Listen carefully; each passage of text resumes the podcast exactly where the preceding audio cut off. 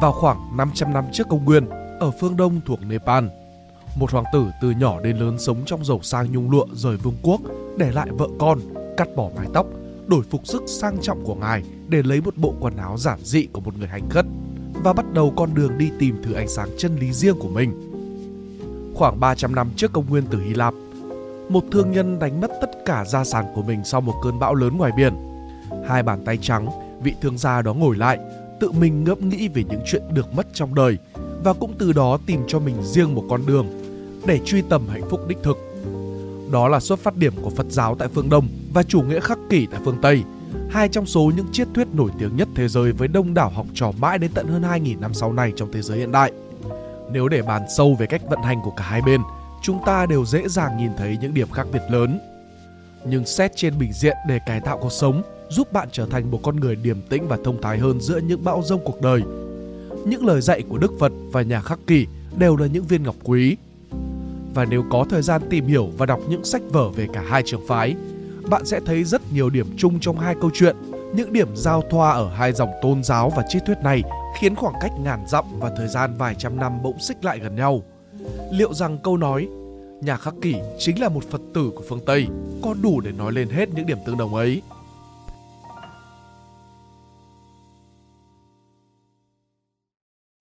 Hai trường phái này đều chú ý đến phạm trù đạo đức.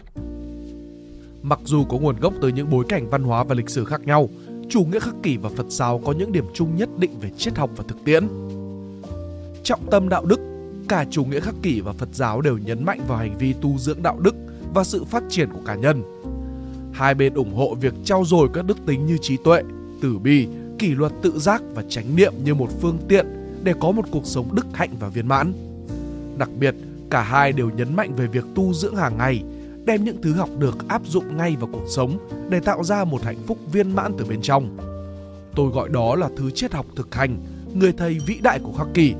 Epictetus từng nói, Mục đích của triết học là dọi sáng những cách thức khiến linh hồn ta bị ô nhiễm bởi những niềm tin không lành mạnh, những dục vọng gây xáo động, những lựa chọn và sở thích đáng ngờ, không xứng đáng với ta. Việc tự xem xét bản thân khi áp dụng với lòng nhân ái là liều giải độc chính.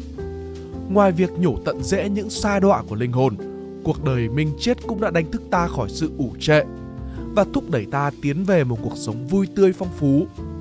Để giải phóng linh hồn khỏi đau khổ, ta dấn mình vào nội quan có kỷ luật, mà trong đó ta tiến hành các cuộc thí nghiệm tư tưởng để gia tăng khả năng phân biệt giữa niềm tin, thói quen lành mạnh với những niềm tin và thói quen có hại và sự lười biếng. Còn Phật dạy chúng ta như sau: Để có được một sức khỏe tốt, để có thể đem hạnh phúc cho gia đình nào đó, để đem bình an cho tất cả, thì người đó đầu tiên phải có nghị lực và làm chủ được suy nghĩ của mình.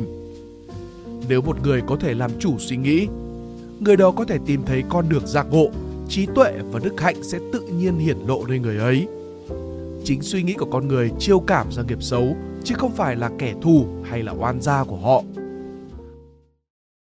Tính vô thường và nhất thời Hai triết thuyết này đều thừa nhận tính vô thường và nhất thời của thế giới. Chủ nghĩa khắc kỷ chỉ cho chúng ta thấy rằng mọi thứ trong thế giới vật chất đều có thể thay đổi, trong khi Phật giáo nhấn mạnh khái niệm vô thường – là một trong ba đặc điểm của sự tồn tại. Cả hai triết lý đều khuyến khích những người học trò của mình phát triển một thế giới quan đúng đắn, biết chấp nhận tính vô thường của cuộc sống, tách mình khỏi việc bám víu vào những ràng buộc và ham muốn trần tục. Tất cả hữu vi là vô thường, tất cả hữu vi là khổ, tất cả pháp đều vô ngã. Theo Phật giáo thì cái gì sinh giả tất diệt, tức là cái gì do duyên hợp mà sinh thì cũng do duyên tan mà diệt kiếp người tất yếu phải trải qua các giai đoạn biến đổi, sinh, lão, bệnh, tử, theo định luật vô thường của các pháp hữu vi. Marcus Aurelius, hoàng đế, triết gia của chủ nghĩa khắc kỷ đã nhìn ra sự vô thường ấy và ghi trong những dòng nhật ký của mình. Hãy nhìn về những thứ đang hoặc sắp xảy ra mà đã nhanh chóng trôi ngang đời ta rồi biến mất khỏi tầm mắt. Vì mọi sự như một dòng chảy không ngừng, luôn thay đổi và dao động, hiếm có thứ gì bật biến tách rời khỏi hoàn cảnh bên ngoài. Chủ nghĩa khắc kỷ và Phật giáo có cùng quan điểm rằng trạng thái nội tâm và hạnh phúc của một người không nên phụ thuộc vào ngoại cảnh. Chẳng hạn như sự giàu có, địa vị xã hội hay việc sở hữu của cải vật chất. Cả hai đều nhắc nhở các học trò của mình về tầm quan trọng của việc trau dồi khả năng phục hồi và bình tĩnh bên trong. Cho phép các cá nhân tìm thấy sự bình yên và mãn nguyện bất kể thăng trầm của cuộc sống. Trong những bức thư đạo đức, triết gia Seneca từng viết Thứ tốt đẹp đó là gì? Chỉ có điều này, một tâm trí thông suốt, không tồn tại sai sót, thứ khiến ta trở nên ngang hàng, sánh với đấng thiêng liêng. Thứ có thể thực sự nâng tầm chính nó lên trên những cái thứ đời thường và không đặt trọng bất cứ thứ gì trên nó. Bạn là một thực thể sống có lý trí. Vậy, thứ tốt đẹp trong bạn là gì? Đó là một lý trí toàn vẹn hoàn hảo. Hãy cố gắng rèn luyện lý trí của bạn từ trạng thái bây giờ đến một sự sáng suốt tối cao và hãy để nó đạt đến sự toàn vẹn ấy. Đừng bao giờ tin mình đã hạnh phúc cho đến khi mọi hạnh phúc của bạn đều xuất phát từ bên trong. Cho đến lúc sau khi nhìn nhận mọi cạnh tranh ham muốn sở hữu của người đời, bạn thấy rõ tôi không nói rằng không có gì mà bạn ưa thích, nhưng không có gì để làm chủ trái tim bạn. Giờ anh nhìn mấy câu trong kinh pháp cú phẩm Bà La Môn được chép như sau. Ai quá, hiện, vị lai, không một sở hữu gì, không sở hữu, không nắm, ta gọi Bà La Môn. Kinh xưa diễn giải có nghĩa là người tu sĩ nào trong ba thời gian quá khứ, tương lai và hiện tại sống không có của cải tài sản, đời sống luôn luôn biết kiểm soát nhục dục, cần kiệm giản dị, thực hành chánh niệm, lấy tri thức giác ngộ làm kim chỉ nam. Theo người xưa, tu hành chỉ có ba bộ phục trang, một bát cơm để khất thực, ba y một bát. Thì lúc ấy tâm hồn mới thanh khiết như tuyết trắng, phóng khoáng tựa hư không. Người nào đạt được những phẩm hạnh này chính là người Phật giáo Bà La Môn. Chánh niệm và nhận thức những nhà khắc kỷ và những người theo Phật giáo đều nhấn mạnh việc trau dồi chánh niệm và nhận thức như một phương tiện để hiểu bản thân và chiêm nghiệm thế giới sâu sắc hơn. Chủ nghĩa khắc kỷ khuyến khích các cá nhân hiện diện trong hiện tại, quan sát suy nghĩ và cảm xúc của họ, cũng như đưa ra phán đoán hợp lý. Tương tự như vậy, Phật giáo rất coi trọng việc thực hành chánh niệm, sati và thiền định để phát triển nhận thức rõ ràng và không phán xét thời điểm hiện tại. Thấm nhuần tư tưởng này, trong suy tưởng, Marcus Aurelius đã viết những dòng khiến người đọc thức tỉnh. Tính cách hoàn hảo là như thế này, sống mỗi ngày như thể đó là ngày cuối cùng, không vội vã, không thở ơ, không giả dối. Tương tự, thiền sư Thích Nhất Hạnh dặn dò chúng ta, uống trà của bạn từ từ và cung kính, như thể nó là trục trái đất trên thế giới xoay chậm, đều, không vội vã và hướng tới tương lai. Nhìn nhận và chấp nhận đau khổ Cả hai triết lý đều thừa nhận về sự hiện diện của đau khổ trong cuộc sống con người và đưa ra hướng dẫn về cách vượt qua nó. Chủ nghĩa khắc kỷ dạy rằng đau khổ và nghịch cảnh là một phần cố hữu của cuộc sống và mỗi cá nhân nên chấp nhận và chịu đựng chúng với lòng dũng cảm và khả năng phục hồi. Marcus Aurelius chiêm nghiệm về sự đau khổ thế này. Đây là một nguyên tắc để nhớ trong tương lai. Khi có chuyện gì đó khiến cho bạn cảm thấy cay đắng, đừng nói đúng là bất hạnh, mà nói chịu đựng chuyện này một cách có phẩm cách đó là sự may mắn. Tứ diệu đế của Phật giáo xác định đau khổ là một khía cạnh cơ bản của sự tồn tại. Chân lý thứ nhất của tứ diệu đế, khổ đế, nói về tính chất của khổ như sau. Sinh là khổ, bệnh là khổ, chết là khổ, lo lắng, than thở, buồn giàu, tuyệt vọng là khổ. Không đạt được những gì mình ưa thích là khổ. Nói tóm lại, mọi thứ dính líu đến ngũ uẩn là khổ. Tính chất khổ và vô thường của năm uẩn là một trong những quan điểm quan trọng nhất của Phật giáo. Ngũ uẩn hay còn được gọi là ngũ ấm. Ngũ gồm 5 yếu tố: sắc, thọ, tưởng, hành, thức. Uẩn là sự tích tụ, ấm là che đậy, trùm phủ. Tự trùng lại, ngũ uẩn, ngũ ấm là năm uẩn trùm phủ thân tâm chúng ta, làm cho trí tuệ chân thật không hiển lộ được sau lớp màn phủ che ấy. Ngũ uẩn không chỉ nói về thân xác mà còn bao gồm cả phần tinh thần của chúng ta. Vậy nên, thiếu một uẩn cũng không được mà phải đầy đủ năm uẩn mới hợp thành một chúng sinh. Cũng giống như nắm bàn tay là do năm ngón tay cùng với bàn tay kết hợp mà thành. Nếu xòe bàn tay ra thì không còn gọi là nắm tay nữa. Con người thường bị cuộc sống đau khổ chi phối nhưng lại không truy tìm để hiểu rõ sự đau khổ của mình là do đâu. Về cơ bản, bản chất của con người là vô thường, vô ngã mà lại cho là có ngã. Ngã ở đây là cái ta, vì cái ta ấy được hình thành bởi hai yếu tố là vật chất và tinh thần, hay còn gọi là ngũ uẩn. Nó vốn là một tập thể, sự tập hợp của nhiều yếu tố và nhân duyên. Nhưng ngược lại, con người muốn nó trường tồn và muốn có cái ngã vĩnh hằng.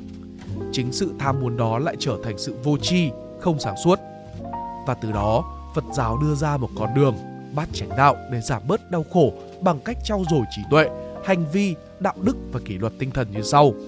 Chỉ có con đường bát chánh đạo, tranh kiến, cái nhìn đúng đắn hoặc sự hiểu biết đúng sai, tránh tư duy, suy nghĩ đúng đắn, tránh ngữ, lời nói đúng đắn, tránh nghiệp, hành động sáng suốt và đúng đắn, tránh mạng, sống chân chính bằng một nghề nghiệp lương thiện, tránh tinh tấn, nỗ lực đúng đắn, tránh niệm, sự chú tâm đúng cách, tránh định, sự thiền định hoặc tập trung tư tưởng đúng cách, là con đường được đi theo bởi những người thức tỉnh thời trước.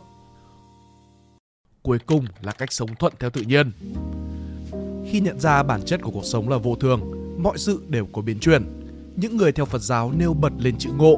Sự nhận ra ấy giúp chúng ta thanh thản, có thể buông bỏ và tập trung sống từng giờ từng phút của hiện tại một cách bình an hơn. Những nhà khắc kỷ cũng vậy, họ nhìn thấy cái chết và mọi thứ về với cát bụi chính là điểm đến cuối cùng của kiếp người. Hàng ngày hàng giờ chúng ta đối diện với những phủ du của cuộc sống như vậy, nhưng những ham muốn, so sánh và sở hữu khiến tâm trí chúng ta mở đi trước mắt. Bởi lẽ thế nên Epictetus từng nói với các học trò của mình rằng Con người cũng vậy, nếu người hôn con cái hoặc anh trai hoặc bạn bè phải nhắc nhở bản thân rằng người đang yêu quý một người hữu tử và những người này không thuộc sự sở hữu của người. Những người này chỉ ở bên người đến thời điểm nhất định, không phải mãi mãi cũng như không thể tách rời. Giống như quả sung hay chùm nho chỉ xuất hiện vào một mùa nhất định. Nếu ngươi ao ước có được nó khi trời đông giá đến, thì ngươi là kẻ ngốc. Vì vậy, nếu ngươi mong muốn được gặp lại con trai hay bạn bè, cho dù ngươi biết đó là điều không thể, hãy biết rằng ngươi đang mong chờ một quả sung xuất hiện vào mùa đông. Seneca thì chiêm nghiệm trong bức thư gửi người bạn của mình. Sự ngờ nghịch của chúng ta chỉ chú trọng đến thân thể và không nhìn thấy gì ngoài phạm vi ấy. Ta hoàn toàn có thể chấp nhận được cái chết của bản thân hay là người thân với lòng dũng cảm hơn nhiều nếu ta nhận ra rằng sống và chết cũng giống như mọi thứ khác, đến rồi đi theo thứ tự. Hợp rồi tan, tan rồi lại hợp. Và bàn tay lành nghề của Chúa thì vẫn luôn kiểm soát và thực hiện quá trình này. Cả đạo Phật và chủ nghĩa khắc kỷ đều nhắc nhở chúng ta về những điều không mấy dễ chịu của sự hiện hữu, cuộc kiếp người đầy biến đổi và vô thường. Mọi sự vật sự việc đều là phù du và sự mãn nguyện lâu dài là thứ mà ta không thể đạt tới. Sự vô thường, sự đau khổ và không thể kiểm soát có lẽ có hoặc không là những sự thật tuyệt đối của vũ trụ. Nhưng chúng chắc chắn nắm bắt được trải nghiệm của ta về thế giới khi mà ta chú tâm đến nó.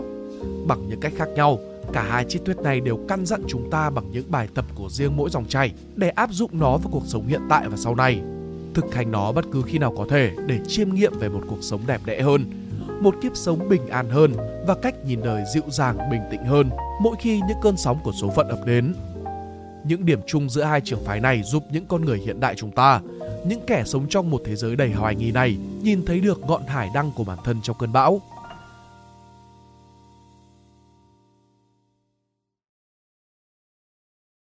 Nếu các bạn thích bài viết này, hãy like và share để ủng hộ chúng mình. Đừng quên bấm nút subscribe và nút chuông bên cạnh để không bỏ lỡ video nào bọn mình ra trong tương lai. Cảm ơn các bạn đã lắng nghe. Đây là Spider Room, còn mình là Pink Dot. See ya!